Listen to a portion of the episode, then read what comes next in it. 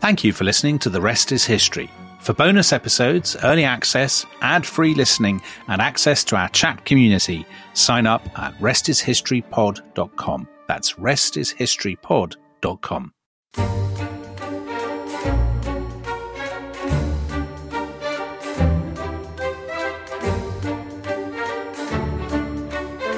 Welcome to The Rest is History.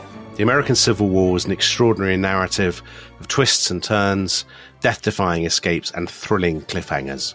But no cliffhanger was more exciting than that on which we ended the last episode with Professor Adam Smith of Oxford University poised to answer my question, cruelly cut off, actually, very and rudely cut off, some might say, um, from, from answering my question about whether the surrender at Appomattox when Robert E. Lee threw in the towel to the Union General Ulysses S. Grant, whether in that moment were the seeds of some of the later problems um, that the United States had with Reconstruction, with the legacy of the war, and particularly with the idea of the lost cause and the South having fought for this noble cause, and they're all friends again, and hurrah, hurrah, and, and, and all of that stuff. So, Adam, what's the story? Do you think Appomattox was the was a problem? You are entirely correct, in my view, Dominic. Uh, ah, so that's why Dominic wanted it answered so urgently. I see now. when Robert E. Lee surrendered, he issued a message to his troops in which he said, After four years of arduous service, marked by unsurpassed courage and fortitude, the Army of Northern Virginia has been compelled to yield to overwhelming numbers and resources. In that sentence, you have the lost cause myth encapsulated. That is the essence of it. Lee, as you as you said at the end of the last episode, um, and his officers were allowed to keep their sidearms. They were allowed to keep their horses if they had them, and they were allowed to ride back into private life. Lee went on to become a college president, and there was no hint or serious threat of prosecution or any kind of treatment that you might expect a traitor to a country to suffer, having led a failed rebellion. He he didn't get his U.S. citizenship back, though, did he? Because I, I know this because I um I read yesterday that actually the person who did grant him his citizenship back was um Dominic's old friend President Gerald Ford, apparently. Very great man, very great man, but not not not infallible. Tom. But I hadn't realized. but but I hadn't realized that. So, so, do they they they remain kind of non-citizens? So the leaders of the Confederacy were were prescribed and had to petition. Only the leaders. Only the leaders, and they had to petition for to be allowed to vote, essentially to be allowed back into um, full citizenship. And many of them, most of them, probably were uh, in the years after the war. But Lee um, was a bit too prominent, and in any case, he died before. I mean, he right. died in 1870, so you know he might have had some success a few years later. To tie up one other loose end, Jefferson Davis, the president of the Confederacy, we'll come to the president of the Union and what happens to him in a second. But the president of the Confederacy, what happens to Jefferson Davis? Well, he is in prison for a couple of years. It's quite a luxurious imprisonment, and he uses his time to write a book in which he makes the case that this great rebellion that he's led was all about constitutional principle and nothing at all to do with slavery. So already they're starting to rewrite the history. White Southerners are rewriting history from even before Appomattox, actually, but certainly from after Appomattox, that the war was not about slavery. But Adam, here's an interesting thing, though. So in 1861, when they broke away, um, a moment we haven't talked about the vice president of the Confederacy, Alexander Stephens, gives this incredibly famous speech, this inflammatory speech, really. I think it's called a cornerstone speech, isn't it? Mm. Where he basically says, let's make no bones about it. Our state is founded on white supremacy, on the idea that white people are better than black people. There always will be. There's an end to it. So, so white supremacy and slavery are right there in the Confederacy from the very beginning. So why is it? I mean, if they really believe in this, why is Jefferson Davis and why are other Southerners at the end of the war saying, oh, well, actually, no, it was just about states' rights and the Constitution? I mean, does that suggest that they had always secretly felt guilty about slavery? Or uh, why have they ditched the principle for which they had fought so quickly at the end of the war? I know it's been slavery has been abolished, but why aren't they still saying it was a disgrace that you abolished slavery? Slavery was brilliant. I mean, why are they not making that case? Well, some of them, some of them do make the case not that it was a disgrace that you abolished slavery, so much as wasn't it a sad thing, really? Right. You know, much in the way that in Chekhov plays, there's a kind of nostalgia for the days of serfdom. This notion that you know actually things were a lot more stable and everybody knew where they were, and fundamentally everybody was happier.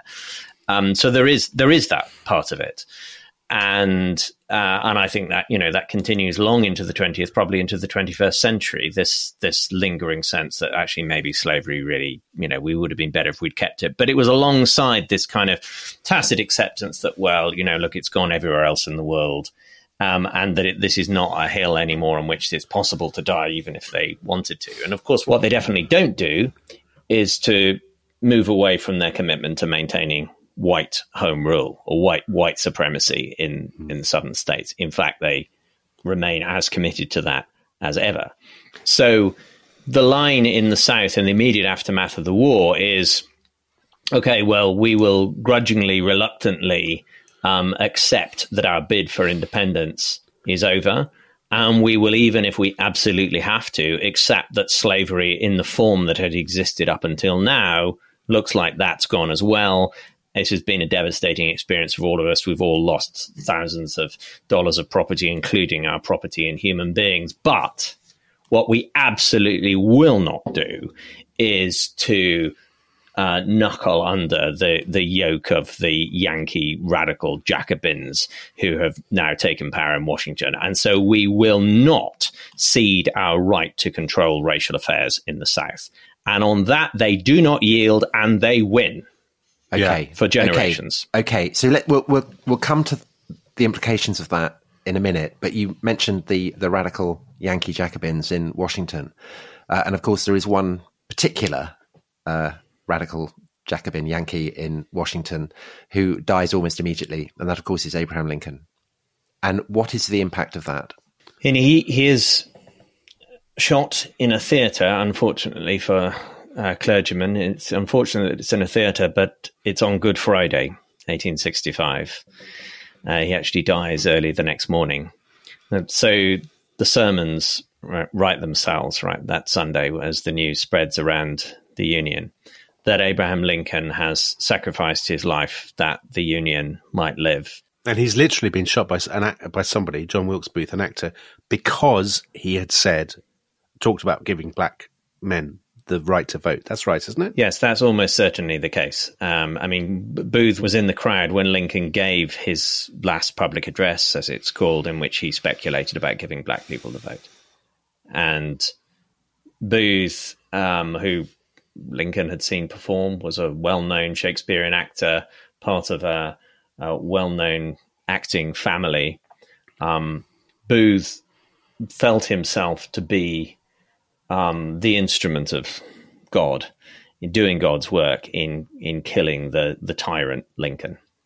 So it's an extraordinary end to the war. I mean, it's as though you know Churchill was shot within moments of um, of, of Hitler's suicide in his bunker or something, because it it means that the end of the war has this kind of very Elegiac bittersweet, quality, yeah, elegiac Mm. quality. But it also raises this question: Well, what what's good? I mean, you mentioned, you said already, the South win. Yeah, they win their bid for racial control. They win that bit of it, yeah. They win in that sense. So, so had Lincoln? I mean, does Lincoln's death make any difference, or are we overemphasizing the importance of one as in inverted commas great man? I'm sure it does make a difference, but you know, I don't. I really don't know in the end what difference it would have made. I, I mean, it, I can't help but feel that it does. It did matter because Lincoln was had a political dexterity, an understanding of how to work with Congress, and a vastly greater ability to channel public opinion to lead public opinion than his successor Andrew Johnson ever had in you know in spades. I mean, there's just no comparison. Yeah, But that said, exactly what would Lincoln have done differently? That is, of course, where it becomes very difficult to say because in the end, he would have been dealing with the same set of challenges as Andrew Johnson was facing, with the same set of incompatible demands of, on the one hand, uh, white Southerners saying, well, look, if you want to if you want to maintain stability, if you want to maintain national security and prevent the recurrence of this rebellion, then you have to do business with us. Sorry, just to turn Dominic's question on the head. I mean, is there not another way of framing it, which is to say the fact that Lincoln dies immediately after the war, and before he can kind of dirty his hands with muddy compromises, means that in the long run he can serve as a symbol of of everything that is best about America, everything yeah. that is noblest about America, kind of uncorrupted by the grubby compromises he might otherwise have had to make. Oh, unquestionably. If the question is about Lincoln's image, that's undoubtedly true. Can I read a bit of Whitman? Do go for it. Because I was going to use this, and then Dominic insisted in crowbarring his. I don't think crowbarring is the word. No, I think you absolutely did. You complained about being cut off at the end of the previous episode, meaning that we couldn't have some Walt Whitman. so this is uh, will be familiar to to uh, all fans of Dead Poet Society. Oh, Captain, my Captain, our fearful trip is done. The ship has weathered every rack. The prize we sought is won. The port is near. The bells I hear. The people all exulting. While follow eyes the steady keel, the vessel grim and daring. But oh, heart, heart, heart. Oh, the bleeding drops of red, where on the deck my captain lies, fallen cold and dead. It was like listening to Robin Williams. Similarly inspirational. I mean, just one of the kind of amazing sequence of poems that Whitman wrote over that year of 1865. Um, kind of hallow. I mean, you know, and the fact that he dies on Good Friday. I mean, as you say, I mean, it enshrines Lincoln as this great emblem of liberty. I agree with you, Tom. That, absolutely, his death absolutely enshrines him as this uncorrupted figure because it's i mean okay so adam you may completely disagree with me but my view would be the north is in an impossible position at the end of the, the war because to to force the white south to to completely redraw their their arrangements, but also their kind of their assumptions, their intellectual and cultural assumptions about their their their, their new black neighbours, would require presumably keeping an army in the south for 10 years, 20 mm. years? Because, I mean, they, they quite quickly are facing Klan paramilitary violence to try and retake control for the old Southern elite. So do you think, I mean, the North's heart was never in that, was it? No, I, I don't disagree. On the contrary, I, I, I, strongly agree with you. I think probably most other historians writing about this at the moment would disagree with us both. right. So, what would they think, though? What's their what's their case, right? Well, I, I the, the the way in which Reconstruction, this period uh, after the Civil War, is usually written about, is as a kind of disgraceful, head shaking series of missed opportunities. You know, and if it only went for the the, the supine nature of, of the individual people and of the northern public at certain moments, then maybe, maybe, maybe something greater could have been achieved and a you know a biracial democracy could have been properly established. But I completely agree with you, Dominic. I don't think that was ever going to happen. And I think the you know, the, the the thing was in 1865, Northerners they'd done the job there wasn't anything else to do really for most of them because they'd, they'd secured the union. The only thing they were really, really concerned about were any future dangers to the union. And so Reconstruction for most Northerners, not for the, there were always, there were radical Republicans who were completely and genuinely and sincerely committed to equal citizenship for African American people. And they won some stunning political successes, most of all the passage of the 14th Amendment, which states exactly what I've just said, which grants citizenship to black people or everybody born in the United States and therefore including black people, and then gives them uh, equal rights uh, under the law on paper, on parchment. And there were always that, but that was an amazing radical success. In my view, the great majority of white Northerners were never that bothered about any of that. What they didn't want to have to do was to fight another war. They didn't want white enslavers, the slave power lording it over them over again. They were quite happy to see the the South Im, impoverished and marginalized. Um, but they, in the end, were not that bothered about the idea of the South controlling their own racial order because, after all, that's what they wanted to do back home in the North as well.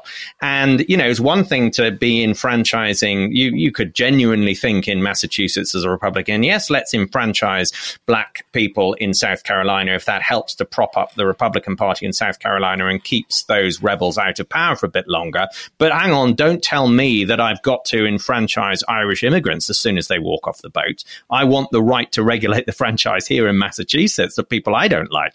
So um, they, they wanted to control who took part in the polity just as, as Southerners did. And is there also the case that um, uh, history starts, you know, the conveyor belt starts moving again? and American expansion happens, and suddenly what's happened in this narrow strip of land between Richmond and Washington suddenly seems rather peripheral compared to the vast expanses of the West and Manifest Destiny and things like that, and that people, you know, their focus they want to make money, opportunities to make money, the Gilded Age, everything's churning, and suddenly this is yesterday's history. Let's leave them in their kind of backwards. I think I wouldn't. I, I, I, agree with the with the with the gist of what you're saying. I, I, I don't think it it made what happened between Richmond and and Washington peripheral. I think it made it to quote a mid 20th century scholar, a kind of treasury of virtue, something that they could return to. Right. Wonderful stories that made them feel good about themselves as a nation, because after all, they just, you know, just as the British had, had, had, had been self-congratulating themselves since the 1830s for having abolished slavery, now the Americans could do it, but they had died. Yeah. In order to end slavery and to remove the sin of slavery from the national escutcheon. There we are. Have you ever heard the word escutcheon in this program before? You probably have. Uh, I think this is quite an escutcheon heavy podcast. Yeah, this is. um, I think when we come back, we should look at how the, the, Civil War is, is understood now. But just, just to pick up on that idea of it providing mythology, would there be a case for saying that that in a way the mythology is perhaps the most important legacy and there are two myths there's the, the myth of the lost cause romantic cavaliers all that kind of stuff and there's the myth of that that is kind of sanctified by Lincoln's assassination of a virtuous, freedom-loving people who have sacrificed, you know, not just their president but the lives of their sons and fathers and brothers on the cause of liberty and racial equality, and that both of those two myths feeding into the 20th century are still kind of reverberating into the 21st century. Absolutely, brilliantly put. Okay, well, fabulous. on that on that note, let's go to a commercial break.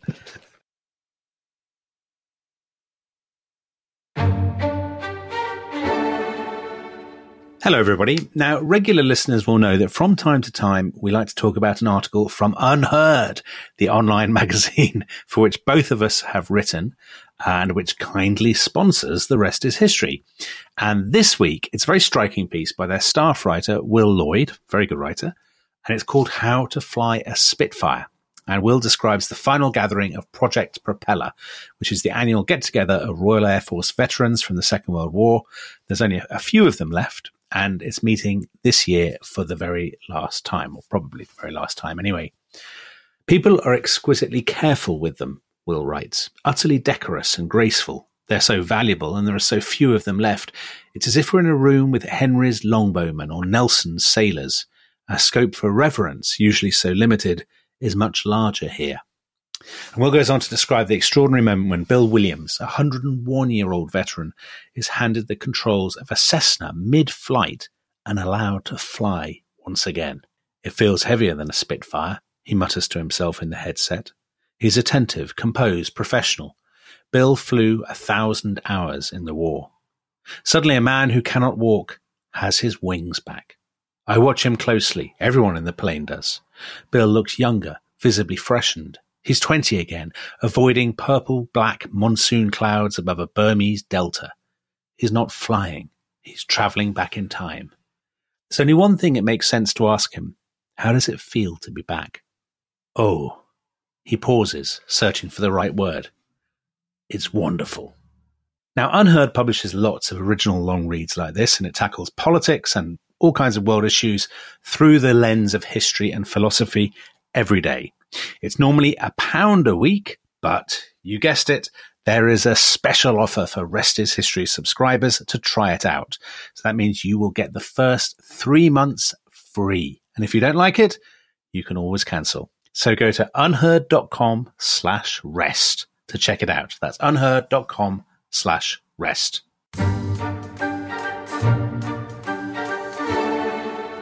Welcome back to The Rest is History. Now, before we get more deeply into the way the the, the war itself is remembered, um, Adam, uh, the war was followed by a period of reconstruction, which you know certainly when I studied it at university, the, the story of reconstruction was that it was a, a failure that black Americans a generation or so later, okay, they weren't enslaved anymore, but they were very much second class citizens. They were segregated, all of these kinds of things. Is that basically how most historian American historians think about Reconstruction now as this sort of utter disaster and, and sort of tragedy and or do they see some some good in it or do they think it was inevitable or, or what? Because obviously now the in the twenty first century these things have incendiary kind of political meanings, don't they? I think it, it's it's not just that it's not so much that it was a tragedy, but that it was there were missed opportunities, that it was an unfinished revolution. And some of the things that happened in Reconstruction were were crucial to advances that were later made towards racial justice. So the 14th Amendment, which puts into the Constitution for the first time, defines citizenship for the first time, and in such a way as to include African Americans.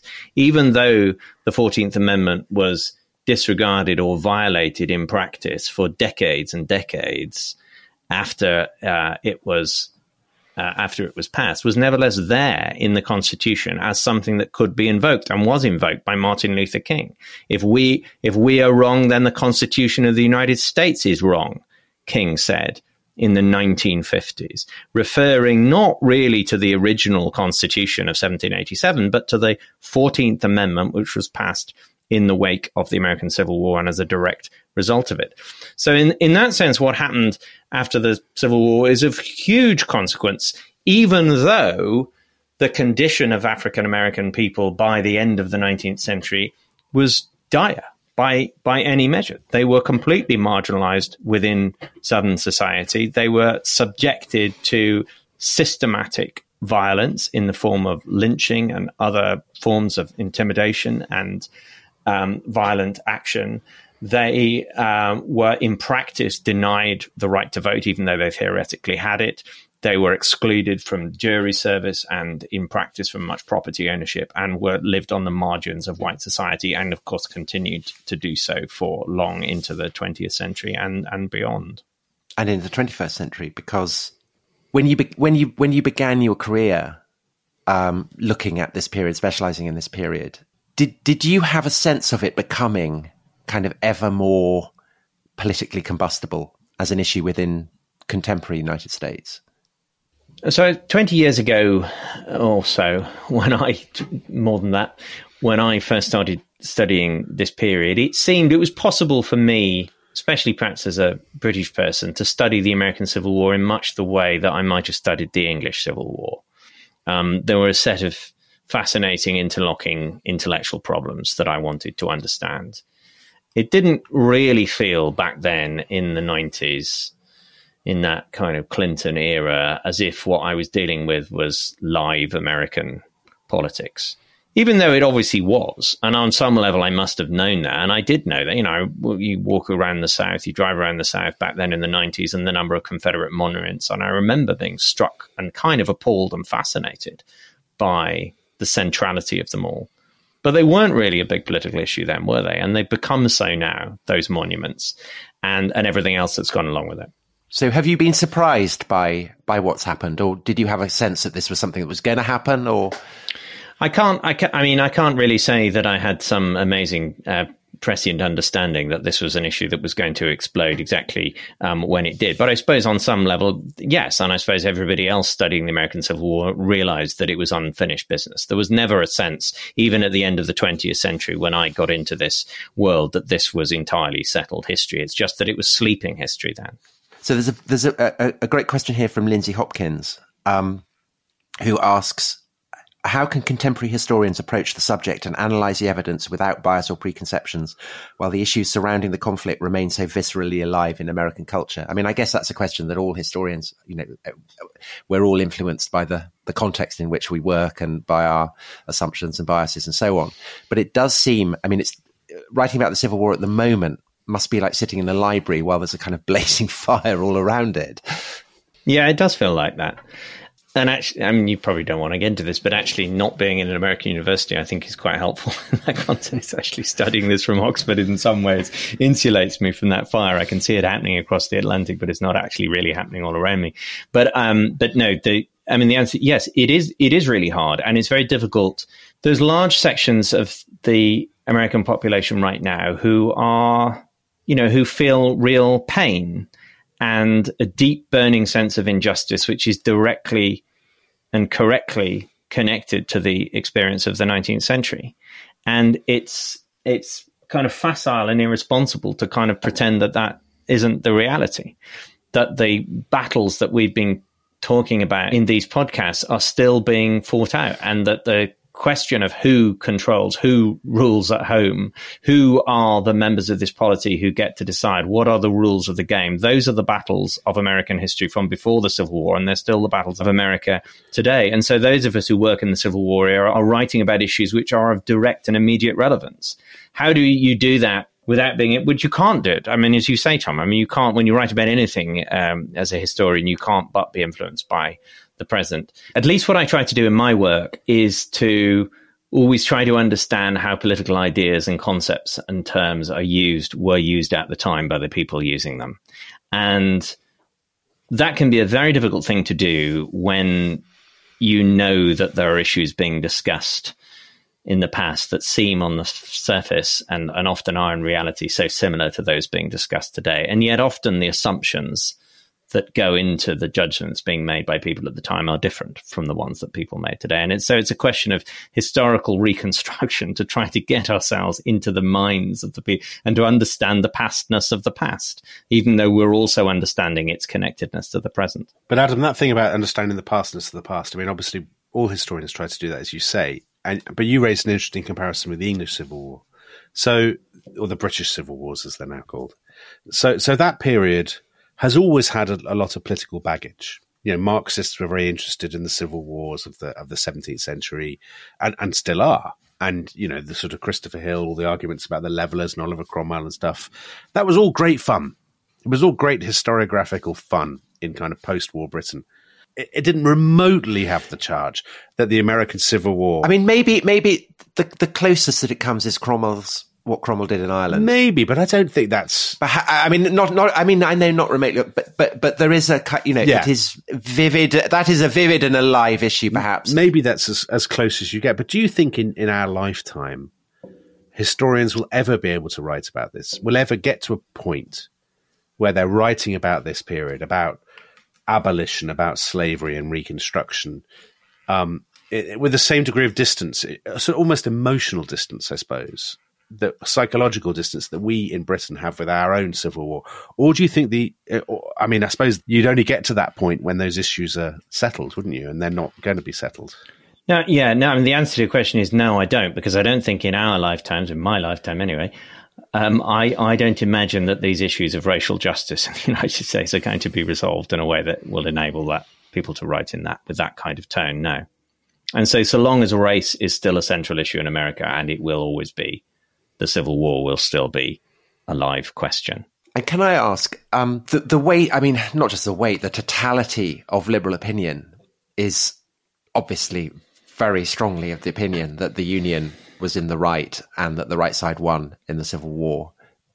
Within America, what's the balance of sympathy with the Confederacy, with the kind of the myths that it has, the the ideals that it has articulated, and so on?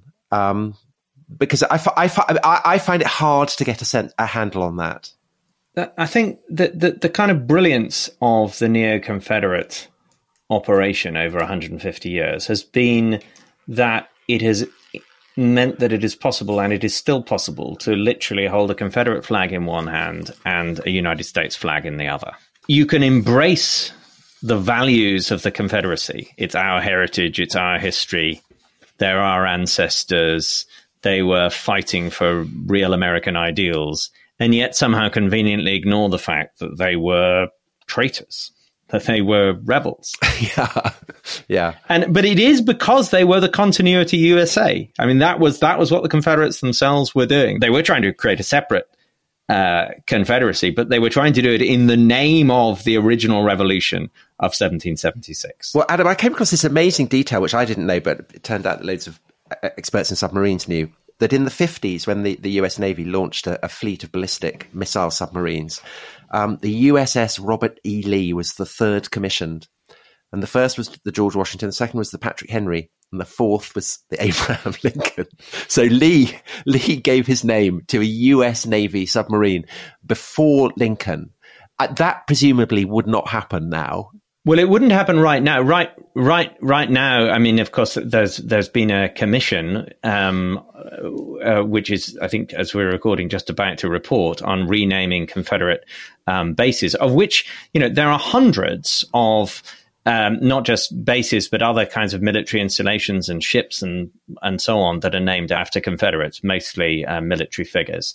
Um, there's a huge portrait of Robert E. Lee in West Point. And so, what's the balance of opinion on that, though? Well, I think things have tipped, but very recently, and I think they've it, the re, it's been the reaction to the Trump presidency. So Trump is the president who has most overtly championed Confederate causes, uh, well, ever certainly since the Civil War. But he might win the next election. He might. So, so uh, presumably, there's still a substantial support for this perspective. Yeah, clearly, clearly. Because I was, I was, I was struck. Listen, I, I thought, oh, I should get myself in the mood by, um, you know, play before this podcast by playing some suitable music. So I played the Joan Baez, the famous Joan Baez song. Um, what was it? The day they drove old Dixie down, hmm. which I hadn't listened to for years, and it never particularly struck me as problematic, as uh, one might say. But Tom, I mean, you you merely have to. I mean, even growing up in Britain in the 1970s, I, I, mentioned before about history books showing Confederates as cavaliers. I mean, you think you, you would have grown up seeing the Dukes of Hazzard, seeing the Confederate flag on the car, you know, the General Lee car. You would have grown up, you know, with I don't know, is it Lynyrd Skynyrd, um, with kind of music that that uh, pop music, rock music that um, exalts the South and the idea of the South as special, um, that it has a distinct history, a history of sort of courtesy and gentility and tradition and all of these kinds of things. And of course, that often is not explicitly linked to the lost cause or to the Civil War, but it's always there, isn't it, Adam? H- hanging in the background, do you think? Yeah, and so that that's why it's so difficult to a- answer Tom's question about the balance here, because I think probably for most people, for most Americans, the two things are so hard to unpick. You know, he, at least until quite recently, even people who would regard themselves as you know, extremely liberal and racially egalitarian would have, let's just say, a sneaking admiration for Stonewall Jackson, right? Or for Robert E. Lee, would have a portrait, have a little postcard of him on their bookshelf, you know, and why not? What harm can it possibly do? And so what's, what's happened really in the, just the last few years has been this new kind of militant neo-abolitionism eh, where they are saying, just as people in the 1860s said, as radical Republicans, as Frederick Douglass said, no, let us not give them any quarter. These people were racist and enslavers, and they were traitors. Okay, but Adam, so a question. So, so Robert E. Lee was a slave owner, and he seems to have fought, he, taken the side he did because he wanted to keep possession of the plantations and the slaves that they brought. Stonewall Jackson, slightly more ambivalent figure, as far as I know, didn't keep slaves, uh, didn't support slavery, uh, taught Sunday school to black children, but fought on the side of the Confederacy. So how is how is he? But that's a very fine distinction. That I, well, I well, I know, I know. I mean, it's an important distinction historically, but I think in terms of this point about the the lingering sense that the myth of the Confederacy and the Old South has become imbricated in the idea of America and what it is to be American, then I think that kind of Confederate chic, the admiration of these uh, glamorous, fascinating Confederate, brave, talented Confederate leaders, of whom Jackson is is a prominent example. It, uh, you know, it, it's all it's all part and parcel of the same thing. Yeah, and it's also tied. I mean, I, because of course, the in a way, the archetype of the the dashing Confederate cavalier is someone who fought on the Union side, which is General Custer. Yes. who likewise was kind of eulogized as a hero and now is similarly seen in kind of far more ambivalent terms. I mean, the thing is, though, Tom, surely, I mean, let's, you know, um, even as a, as a, as a Briton, it would be very hard as even, even insisting stubbornly on one's outsider status, it would be hard, at the very least, to go into a bar in America full of black people and to say, "Oh, I've got a great admiration for Robert E. Lee. What a tremendous commander!" and all this. Don't you think? I mean, I think it would seem a monstrous thing to do. To, I mean, a lot of people in America would say that's like going into a pub full of Jews and saying actually Rommel was a tremendous fellow. Well, so, so that is the other that is the other great shadow that hangs over the whole story now that didn't say in the 1860s is the experience of the of the Second World War and and what the Nazis did, and and that is a, another parallel that is often drawn. but a parallel would actually then turn that around, Tom. I mean, I, I would agree with you. You made that parallel, but again, you wouldn't walk into a bar in Atlanta full of white people and say your ancestors were a pack of Nazis. No, I, I mean maybe, but maybe bars aren't the place to have nuanced discussions of the American Civil War. Full stop. Just stop going to bars. Adam, is there a way through this? Do you think that in? I mean, you said basically in our lifetime, no. Well, I don't, I don't think in our lifetime the Civil War is going to be something that can be written about with the same sense of distance that we can write about the Wars of the Roses. So I think that was the sort of implication of your question. What we're already seeing, though, is the visibility of Confederate memorialization becoming more and more marginalized. You know, we're, we're pretty close to a situation now where you're not going to go around seeing Confederate monuments anywhere in the United States. There aren't going to be uh, sub- nuclear submarines or anything else named after Confederate generals. So there's a stigma now, which there wasn't even 10 years ago. There's a stigma now attached to the Confederacy, which for the first time, really for the first time since, since the 1860s. And so how that will play out in coming generations, no one's going to write like William Faulkner anymore. No white Southern boy, unless they are self-consciously kind of radicalized and a white supremacist are going to write with the with the innocent romanticism that Faulkner was able to imagine a white southern boy writing in 1948.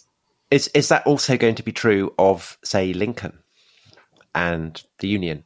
Uh, is is is the idea of the Union cause as simplistically about abolishing slavery?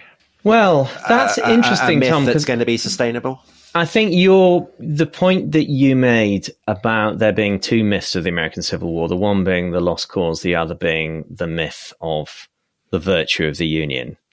Um, that myth is a lot harder to shift, not least because it has it probably has Strong more elements of truth, yeah. It has more truth to it, and um, I don't think Lincoln's going to be properly cancelled uh, anytime soon. In fact, I think I see a kind of revival of a, an important element of the Lincoln myth, which is the labeling of Confederates as traitors. You know, I did, I did an interview for my podcast with Ty Seidule, who is a white West Point, uh, Southern born, uh, West Point educated guy who's written a book called Robert E. Lee and Me, in which he talks about his, it's almost like a kind of Christian uh, awakening story of his recognition of the evil of this man who he had venerated in his childhood. But one of the key maneuvers that Ty makes in that book is not just his recognition that Lee was a supporter of slavery, which is shocking to him, to Ty, but also that he's a traitor. Right? And and that's something that um, you know is maybe hard for us, harder for us as non-Americans to really get on board with, because we're like, well, you know, I mean, Lee was only a traitor because he lost the war. He was no more a traitor, then he was only. I mean, George Washington was a traitor in the same sense. It's just he was on the winning side, right? But for someone like Ty, the fact that Lee is a traitor is like his winning card for why Lee's portrait needs to be taken down from West Point and why his name needs to be removed from military bases. But I mean, the, the comparison with Washington isn't just a flip one. I mean, Washington was a slave owning secessionist. And so if you are pulling down statues of, of Lee, I mean, Yeah, pull them all down and put up George III. So you can you can definitely see how and and uh, people on the right in America talk in this kind of way, warning of the thin end of the wedge. So you can definitely see how you can get from taking down statues of Lee to taking down statues of Jefferson and of Washington. I think it's harder to see how you get to taking down statues of Lincoln, though, yeah. because which was your question, because Lincoln is the refounder of the nation. In, in, and he's re he's washed the Republican robe white to use his own language. Yeah, and as you say, perhaps perhaps the the current intensity of debate, because it is reminiscent of the kind of the the violence of opinion and mood in the the 1850s and 60s, perhaps it will you know, it'll make Lincoln stop being a kind of dead figure. It'll make him more alive, more kind of contemporary. That's what I wanted to ask Tom, because the intensity of the debate reflects an intensity of political polarization in the United States in the last 10 years or so. And, you know, when we did a podcast, one of the first podcasts in our series, um, and it was just, I think, before, wasn't it, Tom, the Trump Biden election? Yeah. Um, and it was about how civil wars start. And I don't think there's anybody who could have listened to the first episode in this epic that you've done for us, Adam, showing, I have to say, Herculean stamina, um, who who hasn't. I, I doubt there are many people who haven't thought at some point, you know, the United States torn apart by these terrible arguments about race, um, about the tension between the locality and the and the federal government, but about what it is to be an American, all of those kinds of things. And and there can be very few people who've listened to all that and haven't thought about the 21st century. Do you think? I mean, is it is it completely fanciful to say that the same kind or similar cleavages and arguments could, in in a in a frankly a heavily armed society, could lead America to a similarly dark place? um, in the next 10 years or so. The thing that worries me is that today in the United States, for the first time since the 1850s, you have two political parties who are not only operating in their own information universes. It's not just that they don't share the same facts. It's not just that the level of polarization between them has risen to the level where you know, whatever it is, 70% of parents don't want their child to date someone from the other party. It's, it's that level of, it's not just that. It's also that the, the parties are on opposite sides of all of the main cleavages in American society. So the division over race, um, over over the, the historic injustice done to Black Americans in particular, but also immigration and the question of cultural diversity in all of its forms. Up until a few decades ago, the political parties shared out those schisms. So, you know, historically, you had a Republican Party which had the support of a lot of African Americans and that was quite tolerant, relatively speaking, on race issues. And you had a Democratic Party that catered to immigrants, broadly speaking. And now, on those two issues, for example, and there are many others that we could talk about, the two parties represent the two different camps.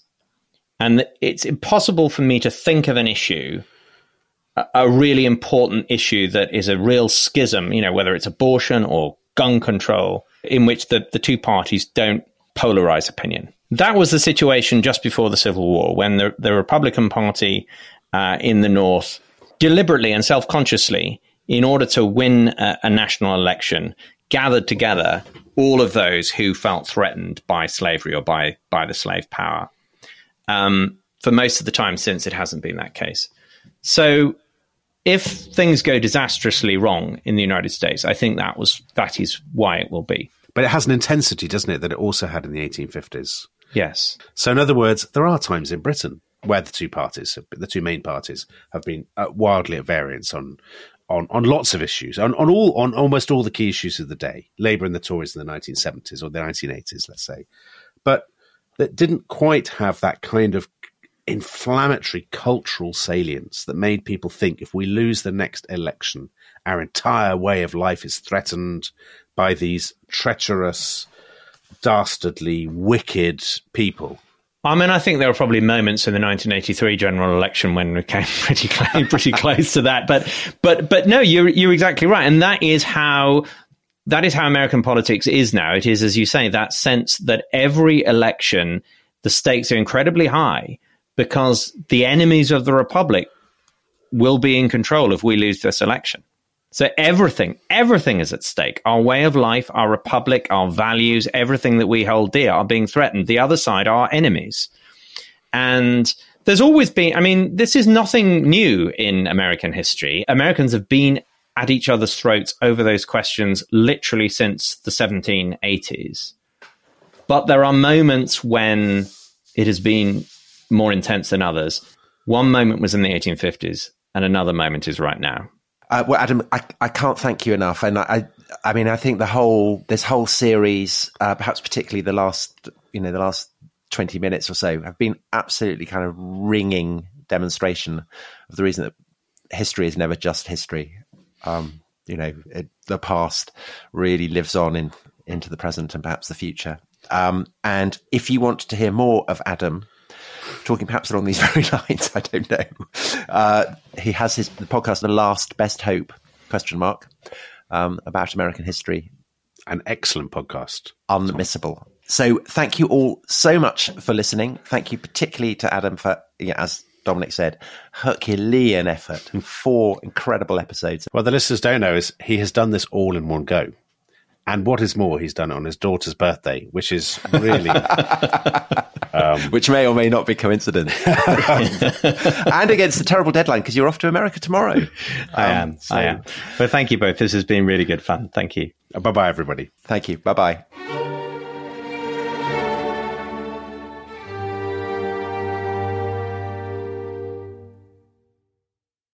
Thanks for listening to The Rest is History. For bonus episodes, early access, ad free listening, and access to our chat community, please sign up at restishistorypod.com. That's restishistorypod.com.